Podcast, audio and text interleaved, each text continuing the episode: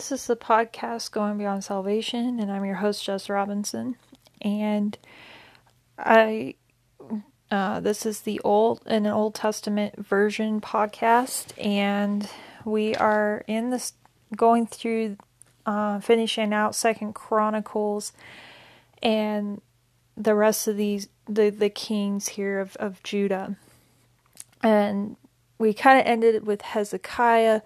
Uh, when we last had our podcast, and then we're we're going to finish up Hezekiah and continue with the rest of the kings. Now Hezekiah, we notice Second Chronicles really goes into more detail with Hezekiah, and it's because Hezekiah really was a good king. You know, he was you know after the lord and he he brought a form of a revival to the land of judah and he was actually when we read in 30 he he establishes you know celebrating the passover. He gets the priest resanctified.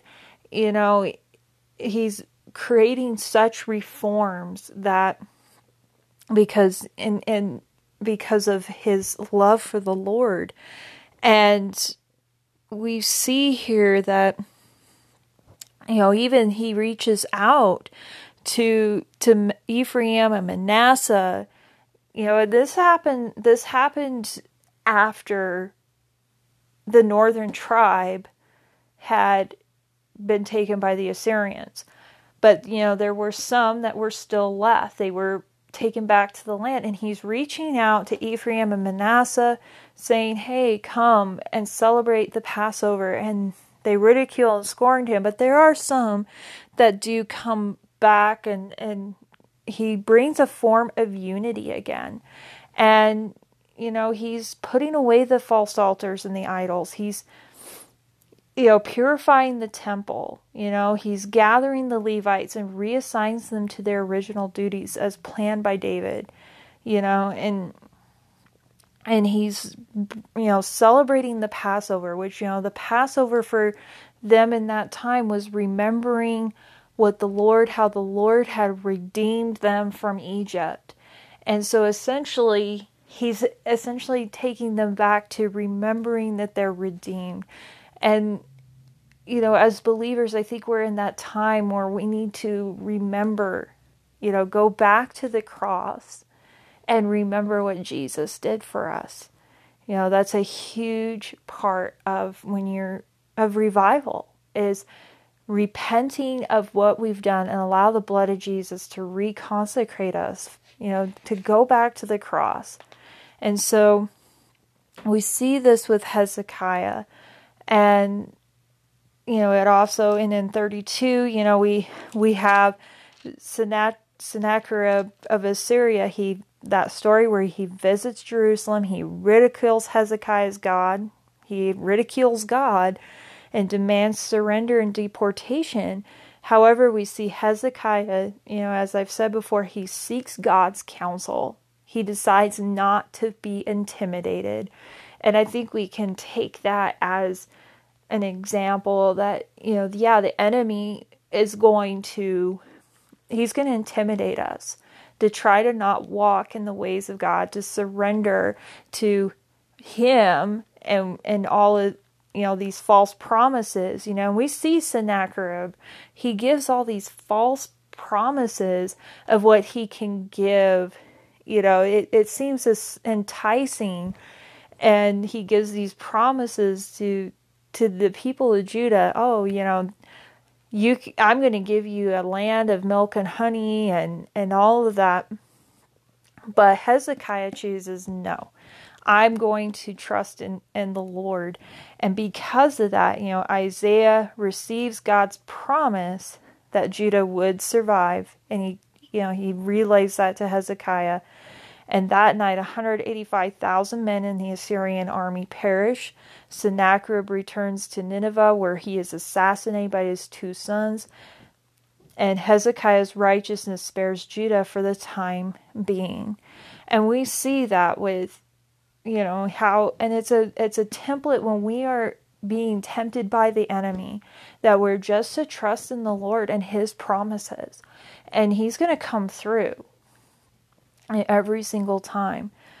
You know, and it you know talks about Hezekiah's pride that he actually, you know, and he wasn't perfect. He had pride, but we see that he's humbled. And we also see you know, hear a little bit of his sickness. Um, we'll we'll read more of that in actually Isaiah. And but we also notice that, you know, God test you know, God gave him a test with the Babylonian envoys and he shows them the whole treasury. It doesn't go into deep deeper detail of that as it does in second kings where isaiah ends up rebuking him saying well you're because of that you know your your descendants are going to be deported and his attitude after that was well it's not going to happen in my time and i think a lot of christians make that mistake of well this is not going to happen in my time we actually make a mistake even with end times though it's not going to happen in my time or you know, I'm not going to die anytime soon, so I can do whatever I want. No. You know, we don't know.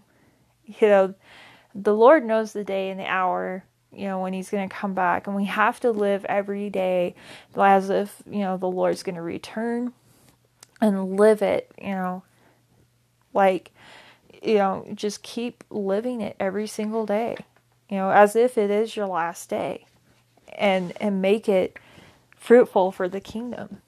So we have the reign of Hezekiah. Then we have Manasseh, and which was his son.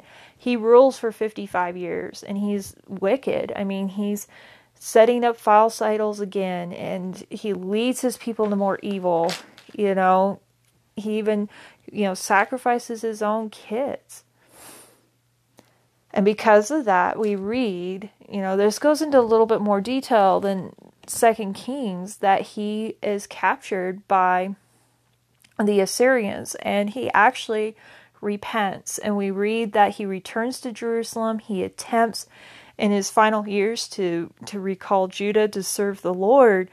But and we and we'll see it as you know it's worded with Josiah's reign, but he we can see that his evil impact wasn't of his earlier years of the of, of, of rule couldn't be undone. And be, and because of that, you know, the anger of the Lord was still upon Judah. We get to Amon, you know, in in chapter 33, you know, he he follows his father Manasseh's former wickedness and he is assassinated by his own officials in his second year he doesn't get to rule very long. So then they put Josiah, and Josiah's young when he becomes king, you know, in, in chapter 34, but he's the last good king in Judah. You know, he reforms and brings a spiritual revival into the land. You know, his his heart is torn when the book of, of the law is found and he realizes that, you know, his Judah has not been doing what they're supposed to be doing. They have not been following the Lord. They have not had their heart devoted to the Lord. And because of that, the Lord, you know, spares him, you know, going, No, I'm not going to have you go through what what's going to happen to this land. You know, he centers worship around the temple. He finds the law and obeys it. He reinstates the Passover again and he brings the Levites back to temple service. Once again, he does the same thing as Hezekiah, but he ends up dying prematurely um, by Necho, king of Egypt. And afterwards, you know, we have Jehoaz in 36. He only rules in Jerusalem for three months, and he's taken captive by Pharaoh Necho of, of Egypt. And at this time, Egypt and Assyria were rivals for world power, and Palestine is the buffer between them at that point. And Jehoaz dies in captivity, and they put Jehoiakim in, and he's a, a, a son of Josiah, you know, but he has similar character of evil as his brother Jehoaz, and you know, in his reign, he's politically pressed by Egypt and Babylon, with Babylon receiving world dominance under Nebuchadnezzar. Judah is invaded and becomes a vassal state. And this is the point where Daniel is taken captive, but Jeho- Jehoiakim is not. So, and when we get into the book of Daniel, we'll we'll kind of go into that more. But Daniel was taken captive at this point. Um, Jehoiachin, um, or Jehoiakim, some people say, in chapter 36, he serves three months as king when Jerusalem is besieged. He is taken captive to Babylon, along with all the treasures left in the temple and the royal treasury. And then there's Zedekiah. He's the final king and the uncle of Jehoiakim. And we'll read in Jeremiah, you know, he's he always listens to other people, to false prophets. He never listens to God. You know, God gives him repeated, you know, word after word, repent, turn back to me. He even tells Zedekiah, surrender to Nebuchadnezzar. Nothing bad will happen to you. You will die in peace. And he doesn't listen. He's set against God's messages. Um, and we'll read more of that when we get to the book of Jeremiah. And that's when the Babylonians conquer Egypt and take most of Jerusalem's population captive, and they destroy the temple. And then Second Chronicles ends though differently. It jumps to the Persian ruler Cyprus, or Cyrus, I mean, and him issuing the restoration of Judah, which is neat because we go into the book of Ezra, and the book of Ezra you know, it continues the Old Testament narrative of Second Chronicles, and it's just, and it once again, it jumps back to King Cyrus's proclamation for the temple to be rebuilt, that the people can go back to, you know, the, to their home. They could go back to the promised land. And it just shows how God fulfills his promises to return his people to Jerusalem after 70 years of exile in Babylon. Now, the books of Ezra and Nehemiah were one book as well, you know, because Chronicles, Ezra, and Nehemiah were viewed as one continuous history. Um, Ezra is believed to be the author of this entire uh, book. Uh, you know, the basic theme of Ezra, when you look at that, um, is the spiritual, moral, and so- social restoration of the returned remnant in Jerusalem under the, the leadership of Zerubbabel. And the events in Ezra cover slightly more than 80 years and fall in two distinct segments. Um, the first section is chapters 1 through 6, and it covers 23 years of the, the return and their reconstruction of the temple. Um, it tells of three returns from the Babylonian captivity. The first is led by Zerubbabel that we read that we read. It was to rebuild the temple in chapters 1 through 6. And the second return, which we got into as well, um, was 7, 8, and 9, is the, you know, with Ezra to advance the spiritual condition of the the people. And we'll talk about the third return, which will be Nehemiah when we get into the story of Nehemiah. Um, and between the events of the first two returns, there's a period of six decades, and this is where the story of Esther actually um, comes in, where she is queen of of Persia. So they all kind of correspond and actually it's a lot interesting when you do like a chronological reading schedule of how that works out and it actually kind of makes sense when you get through there. Oh this is what happens. And we see with Ezra he's a contemporary in Nehemiah and is a devout priest and scribe He's knowledgeable in the law of Moses, and he firmly establishes the law as the basis of faith. He trusts God and displays moral integrity when he grieves over the sins of the people. you know. And it's just it's so this book is so good. And I mean, it starts off as we see in chapters 1, you know, that the people go back, you know, there's this first return and to rebuilding the temple. And it's actually interesting that I wanted to point out. They actually choose to rebuild the altar first before they start rebuilding the temple. And which you know is is amazing in itself because it's showing okay they're bringing back the blood sacrifices and just as I said before, like with Hezekiah, with Passover, it's always going back to the cross for a Christian, going back, you know, to the first love that we have when it comes to, you know, revival, when it comes to spiritual renewal. It's always going back to the first love, which is Jesus and what he did on the cross. And so they go to rebuild the temple but they find opposition. And when you are doing God's work, it's it's similar. You're going to find opposition because we're dealing with a world that lives in opposition to the Lord.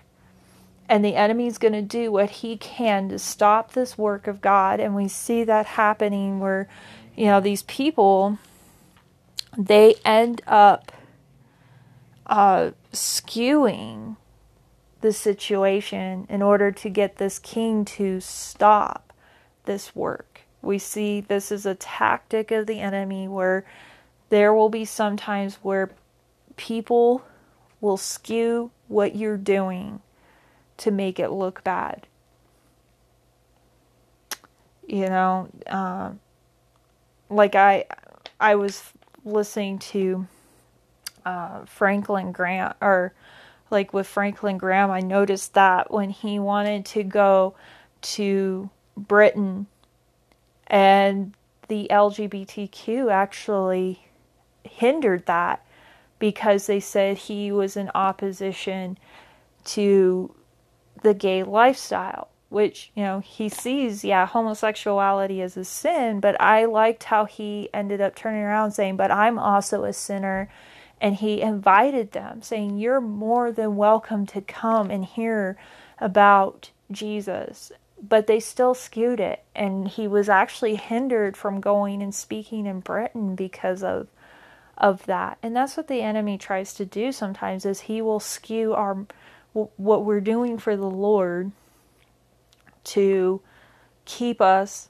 from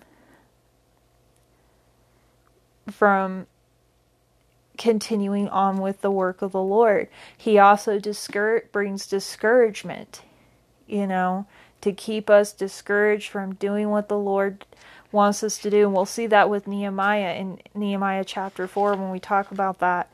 Um, but we have, even when they were discouraged, we find out in chapter 5 there's Haggai the prophet and Zechariah the prophet they come and you know they they stir the people. And that's what will happen. You know god will place people in our lives. Godly people in our lives to help encourage us to continue on with the work. And that's what they did. They encouraged them to continue to, on with the work. And this time when they gave an answer they were truthful saying yes you know, we, our fathers disobeyed God, and because of that, they were taken captive by Nebuchadnezzar. However, Cyrus, King Cyrus, told us to come back and build the temple. And then, so they made a search of the records, and it's found out, oh, it's true. And and because of that, King Darius makes it even a rule that those who oppose them will even die. So the the temple's rebuilt and that's when we have Ezra comes to Jerusalem. You know, he's there to bring in the spiritual renewal. And and we see with his return to, to Israel, he actually doesn't ask for for escorts, and so they're praying, you know, God protect us so that we don't. And there's nothing wrong with that, asking God for protection on, on your travels and on what you're supposed to do. We read in chapter 9, um, what had happened is in the process, there was this spiritual renewal, but the people at some point, and we'll see it with Nehemiah that there's some other stuff that happens, but the main thing that happens is they started intermarrying, which they weren't supposed to do, and it causes Ezra to repent. And because of that, other people started repenting, and that's where we finish off with Ezra. And I think that's how we should be, like with Josiah, with Hezekiah, Ezra, in a time of spiritual reformation right now.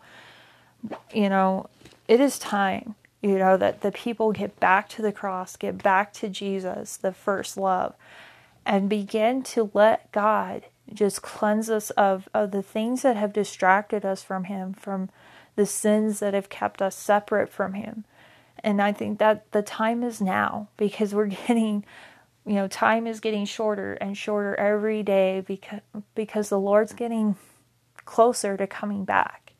And so, you know, my challenge to you is really to look in your life, you know, think about your life, let God reveal things in your life. Get back to the cross, get back to God and Jesus, and let Him deal with these things in your life that keep you separate from Him. And He's going to give you times of refreshment, you know, and, and His Holy Spirit is going to cover you, and, you know, your life is going to be radically changed for, for the good. And so, you know, that's my challenge to you. So for the next uh, podcast, um, we're going to finish up the, the book of Ezra. And um, starting at chapter 10, and then we're going to go through Nehemiah, starting at chapter 1, and reading the whole book of Nehemiah, which is 13 chapters, and then starting on uh, Esther chapter 1 and and going through that. And so stay tuned for a Psalm and Proverb podcast.